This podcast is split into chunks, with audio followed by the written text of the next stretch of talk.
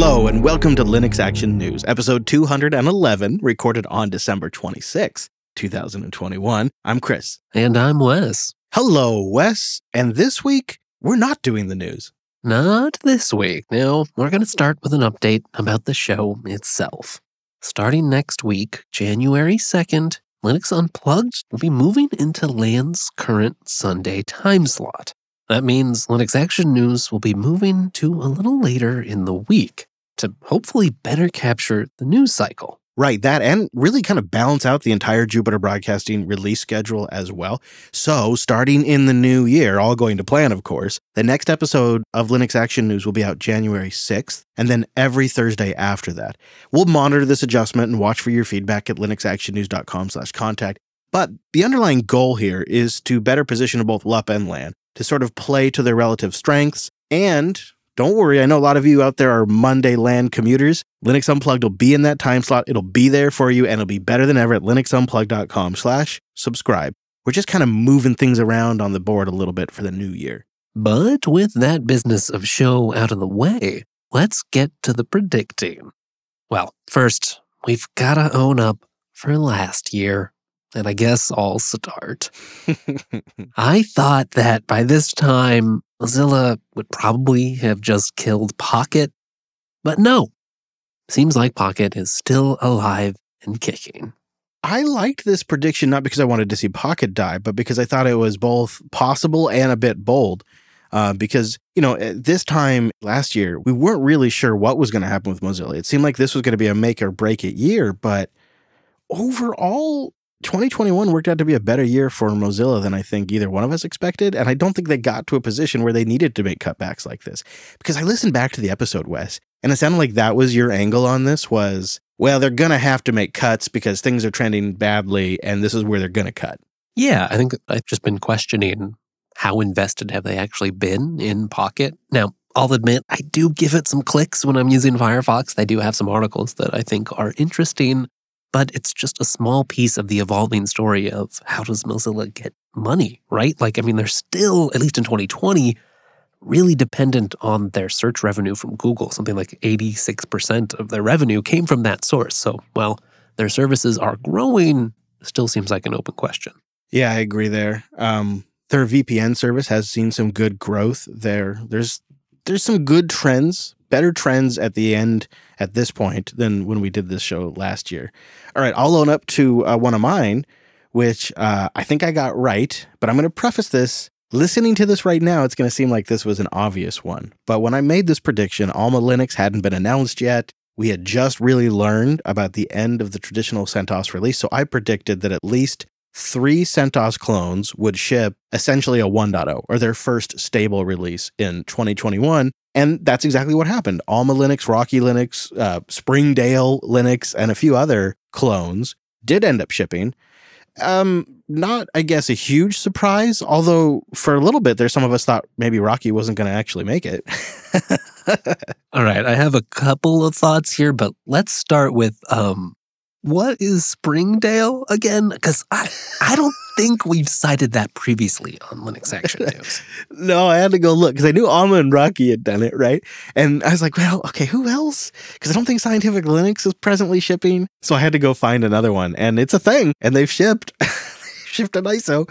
Uh, so I guess it counts, I think. Yeah, yeah, I guess so. I mean, it does make me think one uncertainty we had was we didn't really know like were there going to be one going to be two, three, or a whole bunch of clones? Because, I mean, once you've got some in the space that prove it out, you can just keep copying. It's, it's open source after all. Yeah, I, I, I almost am surprised we didn't end up with like 10 or 15. You know, and of course, like nine of them are horrible. But uh, it, it, does seem like it's just maybe a harder task than, oh, I just copy the uh, source RPMs and rebuild it. I think uh, turned out to be a harder job than that. So, but we did get at least a handful of them out there.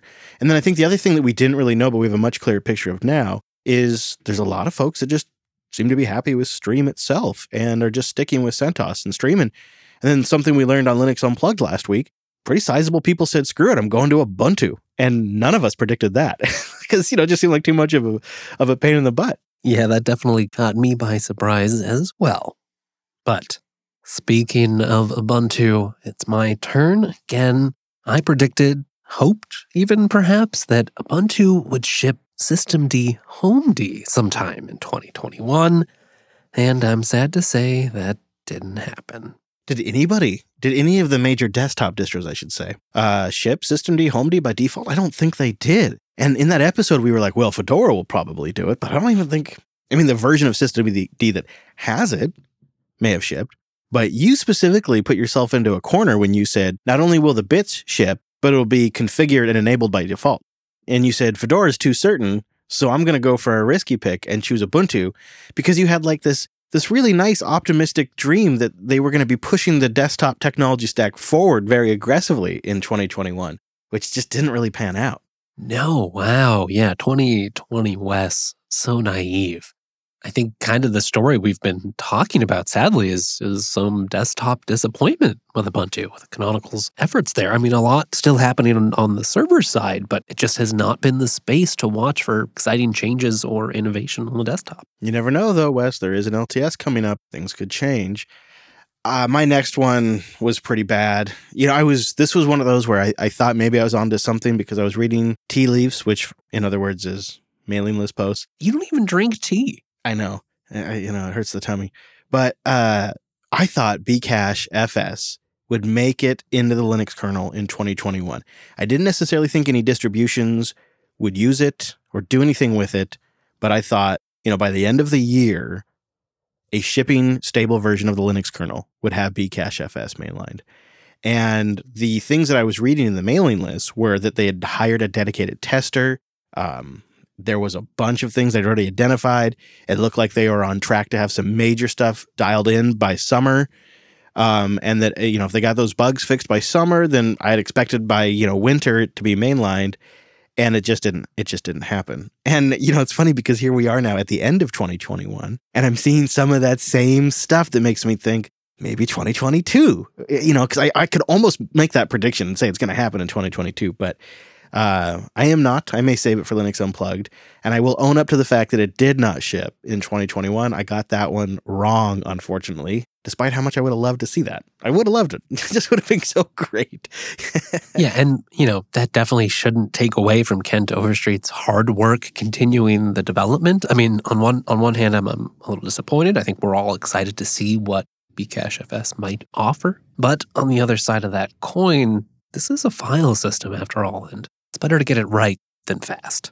Linode.com slash LAN. Linode loves Linux. And I love Linux too, so I can tell. You know, you, you, can't fake that kind of thing. And it's how we run everything now. Like we've built everything out on Linode for the last couple of years.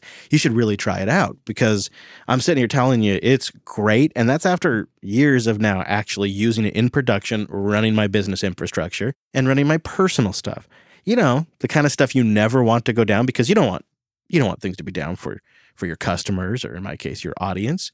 And you don't want things to be down when you're just sitting down for a few minutes with the kiddos to play a little uh, game you know like maybe you maybe you got like 15 20 minutes to play a game right? You don't want to deal with crappy performance or outages. That's just not the time for that kind of thing and I've never had that problem with Linode. And you know, there's been opportunities for them to be tested, like this recent log4j vulnerability. Linode really stepped up to the plate on that. If you're curious about what I'm talking about, go check their blog, go check their Twitter feed. I mean, they were just following this stuff from day one, making sure everybody is solid and taken care of. And they just have the best support in the business phone, ticket, email, whatever your method is, they're there every day of the year. They don't do that escalation thing where they try to like pawn you off on some some like you know first layer tech thing. No, they take care of you. They they handle it right there. There's no there's none of that. It's really nice to know that's there. But here's the best part. When you go to linode.com slash LAN, you get $100 to work with. That's Linode saying they have confidence that if you actually put this thing into production, they know you're going to like it. Right? Because, I mean, they could give you like 10 bucks, 15 bucks. Then you could run some of their rigs for like two, three months, right? Because they got great prices. They're 30 to 50% less than the major hyperscalers out there. But with $100, you could build real infrastructure or you could really learn an entirely new system. Maybe you've been wanting to build an environment from scratch using Ansible or Terraform. This is your opportunity. Go do it and support the show. Have some fun, learn something, and support the show. Linode.com slash LAN. And a big thank you to Ting, linux.ting.com. Stop overpaying for cell service. Why not do it right now at the beginning of a new year? Just start saving from the very beginning. Linux.ting.com. Go there and take 25 bucks off whatever you end up going with, a new device or a new plan. You see, Ting is an MVNO, a mobile virtual network operator. That means a couple of things. That means they have several nationwide networks for you to choose from. That also means that your device is likely already compatible because of that multi network compatibility. And then on top of it, it means that they're not digging holes, they're not fighting with local authorities, they're not trying to get new laws passed and lobbying the state to get new towers installed. They don't have to manage any of that. So their business focuses on the customer and creating value. And they've nailed it. That's why I've been a customer since 2013. It's just a smarter way to do mobile. It's probably how the industry would have to operate today if they were to like reset everything from the ground up. They have plans that start around $10 a month and they kind of go up from there depending on what you need. A lot of their stuff is just like so simple that you just go to the website and it's just one of them is going to be obvious which one should work for you. You know, they got plans with unlimited data, unlimited calls, and every single plan has the nationwide LTE and 5G coverage. How great is that? And maybe one of my favorite things is no contracts. They stay flexible. Over the years, I've dialed back my usage, I've increased my usage, I've gone on road trips, I've been all over the place, and Ting has remained flexible and awesome and a great value. So here's how you get started. You go to linux.ting.com. You check your current phone, you create an account, you pick the plan that's right for you. Ting's going to send you a SIM card. You're going to pop that SIM card into your phone, and then you're going to get activated in minutes because they have a really nice, clean dashboard. Boop, boop, boop. You're ready to go. You didn't even have to talk to a human if you didn't want to. If you do want to, they got great customer support. Cutting your phone bill in half has never been easier. Ting has great plans. You got to go check them out.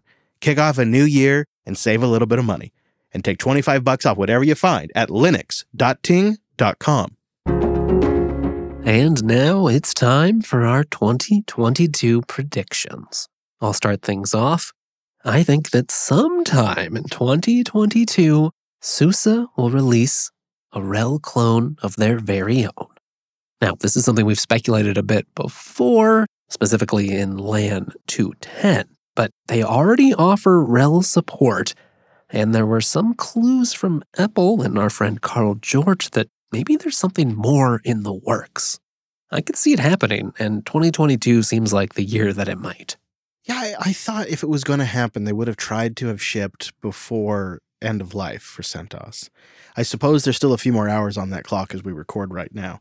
Um, I say you're still going to get it if they if they release it in 2021 because this this is either going to ship or they're going to just shut down the whole thing. Uh, the rumor mill has it that once we started talking about it on the show and it started showing up on Twitter, the word went out internally to shut off all like EPEL repositories. So we no longer have any external numbers to go on. But what we did see for a short period was what seemed to be a SUSE designed and built RHEL clone that was connecting two external repositories and checking in for updates. Quote, Liberty Linux. Right. Liberty Linux was the tagline, and there was multiple connections. It wasn't just one or two or three, it was many. And um, this could be kind of like a kind of really calculated move by SUSE to make it easy to migrate from RHEL to a SUSE infrastructure. They did something similar like this back in the NetWare days, where they made it really easy to transition from NetWare to SUSE in part by emulating NetWare. and it was a strategy that worked for them. So I, I think it's a solid bet, Wes. Yeah, you know, I mean, they've already got robust build tools out there, so I don't think that's going to be too much of an issue. They're familiar with the RPM ecosystem, and they already provide commercial enterprise support. I mean, if anyone's going to try this, seems like it might be them.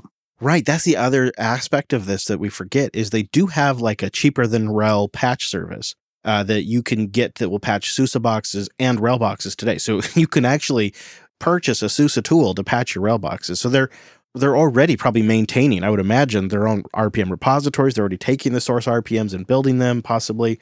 Um, so it could just be they're increasing that infrastructure and growing that out. I hope we see it uh, because I think it's going to shock people to see SUSE shipping a RHEL clone. And I think it's going to make for a fun story if it ever happens. And if it doesn't happen, if we're sitting here this time next year and it hasn't shipped, it's going to be like, what the hell happened? Because we saw it showing up on the numbers. Something was out there called Liberty Linux coming from SUSE IPs. so all right, now mine. I feel like my next one is a pretty sure bet. I think both of us just want at least one win. is what I feel like these first ones are, and that's mine. This one, everybody's going to roll their eyes when I say it, but you know, might as well try to get an easy win. Asahi is going to ship, Asahi Linux is going to ship an installer for getting their version of Linux or, or like, you know, a, an installer that gets another version like Arch or Debian or something like that on M1 hardware. I imagine it won't be an entire standalone distro, but more of a tool to get an existing distro on an M1 Mac. But it could be its own distro too. It's pretty broad, but But that's something that's like targeted at end users and not just potential developers or people trying to contribute to the bootstrapping effort. Something like you might use to run a real desktop day to day on an M1 machine.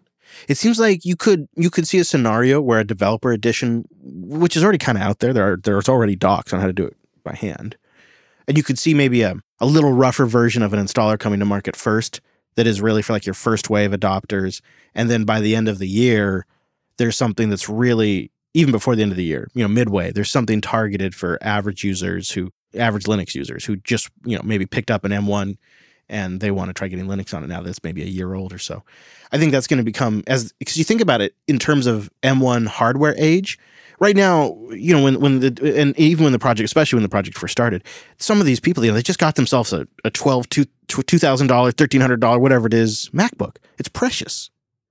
You know, you don't you don't want to try slamming Linux on that thing right now. But you know, a year, year and a half into it, it's just you know your old laptop at that point. So Yeah, once you take it for granted, you've already messed it up a couple of times and had to reinstall. what a great time for a new Linux installer to come out and for people to start slamming Linux on them. And I think that could also play well for a crowdfunded project. So that's my prediction is that in 2021, you're going to see Asahi ship an installer for average Linux users, people who are familiar with Linux and want to get it on an M1 machine. I, I know it's kind of a, it's probably a sure bet, but that also just speaks to the confidence I have in the project. Okay, well, my question then is if that happens, is that what it takes for you to start trying Asahi on your M1, Chris? Oh, I think so. You know, because um, I didn't even touch on like GPU accelerated graphics because for me personally, I don't even need it. I would love to be able to run a headless M1 server in my RV off solar because they, you know, even under load, it's taken hardly any power compared to most systems. I think it'd just make a great little headless server. So yeah, I'm all about it. As soon as they, as soon as they're shipping, I'm installing. Well, speaking of neat things in small packages, my next prediction is that SteamOS will have a community fork out there sometime in 2022. You know, with the deck launching, with people getting really excited, I could see the community wanting to leverage some of Valve's hard work, sort of stabilizing Arch, and then shipping something that kind of bridges the gap and makes it a little more useful for, you know, non-strictly gaming uses. Something that makes the AUR easy to set up, something that just sort of smooths the gap between regular Arch. Hmm. Something that says, "Hey, you out there, you want a workstation that's gaming ready and has a uh, OSTree style file system? Well, we've got a distro for you. Something that strips away some of the branding, you know, sort of all a Red Hat to CentOS, where they make sure they don't have any custom logos or trademark stuff in there, and then they, uh, you know, they sell it as Vapor Linux, or uh, I guess maybe not Vapor, that's already out there. Um, you know, I don't know what what you could call it, but something that's probably a play on Valve or Steam, right? And then you go download that thing. Coal powered Linux? I'm not sure. yeah, right. uh, gasoline Linux. I don't know, but you know, and maybe it's got an, maybe it's got like a script that installs Steam. I don't know how it works, but I could totally see that happening. I hope it does. Actually, I'm going to be really disappointed if this prediction doesn't come true because I want I want to try it. Well, yeah, that's just it. You know, I don't I don't know that I really I, I tried running the last Steam OS kind of as a day to day way back in the day. I could see playing with it briefly, but you know, if there's not something that's really meant for that, I I think I'll just keep it for the gaming use cases. But I am looking for another Arch replacement. I mean, who's not? Well, I suppose step one will be just getting the deck to ship. And then step two is going to be Valve needs to release Steam OS. And hopefully they'll be good about it and release all the bits. oh, geez. Now that you say that, that's a lot that needs to happen, but uh, fingers crossed. There's some milestones, though. You know, we can watch those milestones. We'll find out. Okay, here is my next prediction. It's a bit of a long shot, but boy, do I really hope this is going to happen. So I'm looking at the Raspberry Pi lineup, and I'm, I'm liking what I'm seeing with the compute module a lot this year. I think that's made the Raspberry Pi a totally new kind of interesting for me. Um, my Pi 400 is one of my best little pieces of hardware I've ever bought. I keep it set up in my office, ready to go for like basic business stuff, you know, for when I have to be a businessman. And I think that's really nice. So I thought maybe I'd try to make a prediction in this realm. And I was looking at the Raspberry Pi 4, which has been really solid for me. I've been using it as a server. And you know, they launched the Pi 4 Model B in June of 2019, towards the end of June 2019. And they have a lot going on, and there is a worldwide part shortage. So this is it's hard to say. But I feel like Enough hedging already. Out with it. I think maybe we're going to see a Raspberry Pi 5 at least announced in 2022. I don't know if it's going to be able to ship though because of supply chain woes. In fact, what we could end up seeing is a Pi 4A, you know, because you've got something that um, that they've they've they've remarked on is that their engineering team hasn't had a very good collaborative year with work from home. It's been tough on their team. Uh, they've had supply chain issues. Uh, parts costs are going up. The devices they're making right now, they're making them as fast as they can. So what we may end up only getting is a Pi 4A. But my long shot would be a Raspberry Pi 5. That would be, you know. And then if I could go all the way, Wes, Raspberry Pi 5 with a 16 gig of RAM option and eMMC. But that's just not going to happen. Well, what, okay, what comes in the 4A then? The 4A, I think, is a yeah, it's a CPU bump. You know, uh, eight gigs of RAM still. I don't think the 4A is a big change, other than some maybe like board or, or you know PCI layout changes. Maybe something in that regard. Something that makes me look at it and go, hmm, you know, I could use it for you know something new or something extra. I, it's tough to say because the compute module actually brings so much to the table that I'm not I'm not totally sure, but I could always use more memory and I could always use more CPU. Well, I'm just curious to see, you know, I think with the 4, it got really close to sort of using a Pi in the um, Chromebook territory of performance and like, you know, low end Linux desktop. So maybe a 4A, but I think certainly a 5 could really take that to the next level. How do I make this? How do I square this? Because it's like it's really two predictions. We're gonna either I just I think they're gonna they're gonna rev the current four, right? That's what I'm going for. The mo- the, the Raspberry Pi 4 Model B is gonna get a rev of some kind. It's gonna I don't know how they're gonna do it. They may replace it altogether with the Raspberry Pi 5, or they may be like the B plus. If they if the if the Pi 4 hasn't been replaced, you know, with like a next iteration at this time next year, I think it's a I think it's a loss. Because like if they update the Picos or the Pi 400, that doesn't count. It's got to be the flagship Big pie. Ah, the flagship pie. Okay. Okay. Well, I think you're going to get this one. I'll be surprised if not, but time will tell. We will see. Um, I read a couple interviews that make me think it's not going to happen because they were setting expectations low. so we'll see, but I'd love to see it. Uh, and then we have we have a Linux Action News tradition here on the show. I don't know why, but it started with Joe and I talking about Bitcoin and trying to make our annual Bitcoin predictions. And it just seems like an impossible thing to do, but we did want to do a little reflection. Yeah, we like being wrong. And what better way than to uh, try to speculate about the price of uh, cryptocurrency? There's no better way. There's no better way to be wrong faster either. Um, and 2021 was a wild year for cryptocurrency and Bitcoin in general. Uh, at the beginning of the year, Bitcoin shot up to nearly $40,000 at the end of January. Uh, April 3rd, it broke $63,000 and then it r- just ramped down and up for the rest of summer. And then in early October, an all time high of $68,000 was hit and then crashed down about 40% for about four days and then has built up some of its losses. And it's now, as we record, sitting around 51,000. But here's some interesting numbers for you, Wes. As of 2021, the entire crypto market, when you include like Ethereum and a lot of the altcoins, is now worth $2.4 trillion. It's truly just become its own economy. And to put that in perspective, crypto market is 2.4 trillion. All of France's economy is 3 trillion. India's economy, 2.8 trillion. If you take out just Bitcoin, Bitcoin is a trillion on its own, over a trillion on its own, which is larger than Italy's economy by a lot. It's just Bitcoin alone is barking at the size of India's economy. I mean, you know, that's something, Wes. That is, those are huge, huge numbers. Well, and it just seems to be uh, far more present just in the culture, right? I mean, many folks who are otherwise not interested in technology or speculating in stocks well, they, they know what crypto is and maybe they have a small amount of it. It's certainly become more popular in institutions. Yeah, that's been It's been a big trend this year. Some large institutions, including JP Morgan.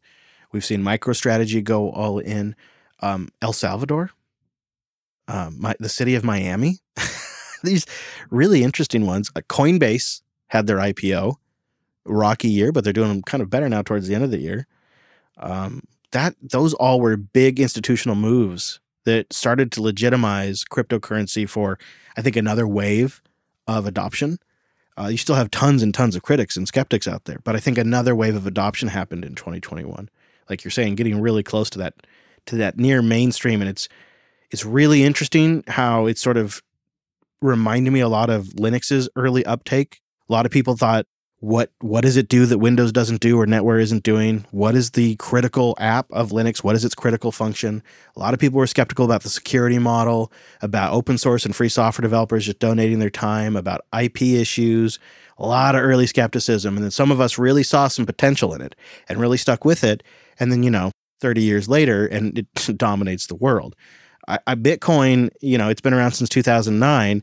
And if you look at its trajectory and you compare it to previous adoptions, a lot of people compare it to the internet and say that it has a faster pace of adoption than the, than the internet did in its early years. But I don't know if it's an apt comparison because Bitcoin's more like a protocol.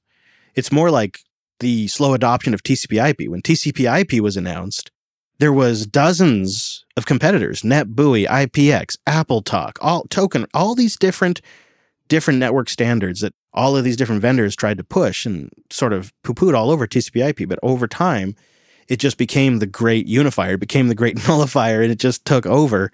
And it seems like we're seeing a similar trajectory that just has become obvious in 2021. Token Ring was obviously trying to hint at our crypto future. the other thing that happened was a China ban on mining, which represented a ginormous portion of the Bitcoin network. They cracked down and the network hash rate dropped and then the mining spun up mostly in Western countries, and now the hash rate's higher than it was before China did the crackdown.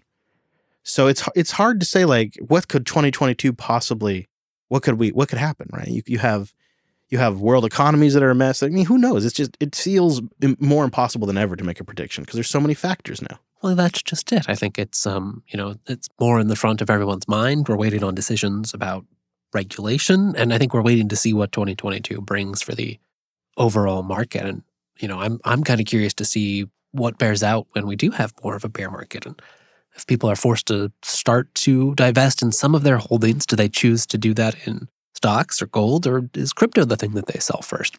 I don't know, but I'm curious to see what happens. Mm-hmm. Mm-hmm. So here's my prediction. Because uh, I got a price prediction, but I actually think there's something else that probably should be called out here. So right now, like if you just look within the last week or two, you'll find several accredited, intelligent people who say Bitcoin's going to collapse. Carol Alexander, professor of finance over at Sussex University or Sussex University, uh, said that she expects Bitcoin to tank as low as ten thousand dollars in 2022. Um, she says it's going to wipe out the gains of basically the last two years, and if you're invested in Bitcoin, you should get out now. It has no fundamental value.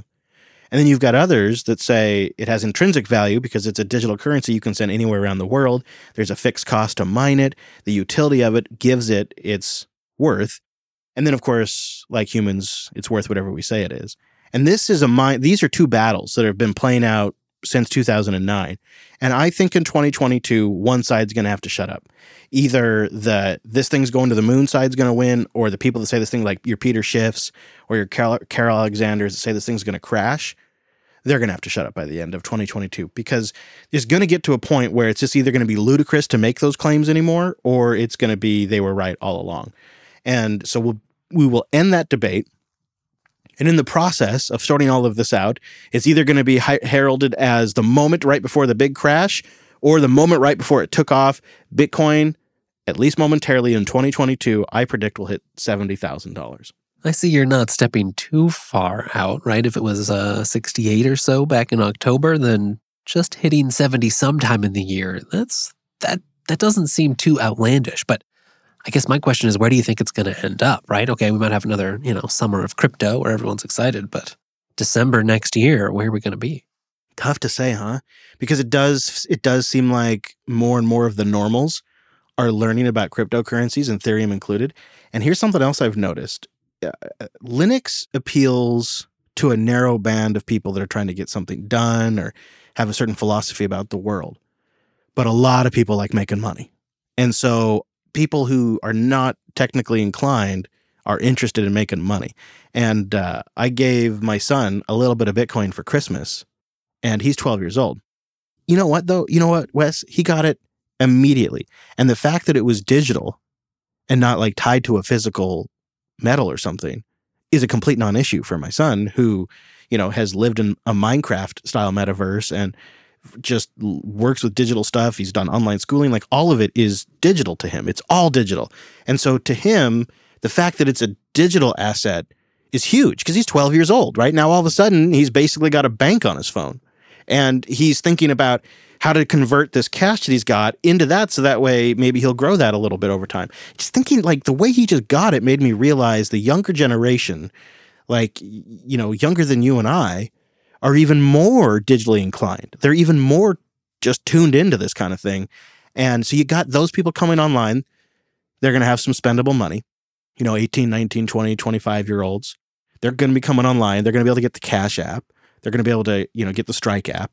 Well, that's just it, right? That there, it's it's so it's so much easier now. You don't have to understand necessarily how to host your own wallet or, or be running software on your system. There's there's friendly apps that let you buy stocks and crypto at the same time. Also, you got the fact that as of 2021, 90% of all bitcoins have been mined. Only 10% of the 21 million now remains. That is going to create a supply crunch. Also, I mean, just thinking of price pressure, the Bitcoin miners are holding, right? The exchanges are at a three year inventory low for Bitcoin right now because the Bitcoin miners are holding, waiting for the prices to come up. And you've also got inflation in the US that's really bad right now, not just the US, right? I mean, Bitcoin is a worldwide currency and inflation is going rampant in all kinds of places. And there's going to be a percentage, right or wrong, that see Bitcoin as an inflation hedge. So those things I think are going to drive the price up. But then you have the fact that here in the States, interest rates are going up. So cheap or free money is going away. So the institutional investors are going to pull back. So it really seems like it could be anyone's game. But when you factor in the limited supply, the fact that inflation is a problem, mainstream adoption, easy technological innovations, the fact that we really haven't seen the benefits from the Lightning Network coming online yet, which is going to make transactions super fast and super cheap, and you have El Salvador that's just kind of getting their stuff sorted out. I, I kind of feel like on the all, it's going to end up higher than lower. And when I say seventy thousand, I hope I'm I hope it's going to be higher than seventy thousand. But you know, if you pin your hopes on something like that, Bitcoin will disappoint. Yeah, I think I'll be I'll be the bear today then, and uh, not not too much, but I think we're just going to see a flat 2020. Probably this time next year, we'll be flirting around 50, 50K, just the same that we are now. You know, maybe a little over, maybe a little under, but nothing too far different from 50K. I mean, that sounds boring, but reasonable, Wes. You know, especially with the altcoins like Ethereum and others out there that are showing some interesting technical solutions. I could see the money going from Bitcoin to things like Ethereum or Solana, stuff like that. We'll see. Um, we don't know. That's why we only talk about it once a year. Otherwise, it's back to Linux and open source for us starting in January on Thursdays. So go to linuxactionnews.com slash subscribe so that way you don't miss a single episode in the transition. And linuxactionnews.com slash contact for ways to keep in touch. And join us on a Sunday now. Linux Unplugged will be live over at jblive.tv around 12.30 Pacific. And that would be 3 p.m. Eastern at jblive.tv. As for this show, well, we'll be back Thursday the 6th with our weekly take on the latest Linux and open source news. Thanks for joining us, and Happy New Year.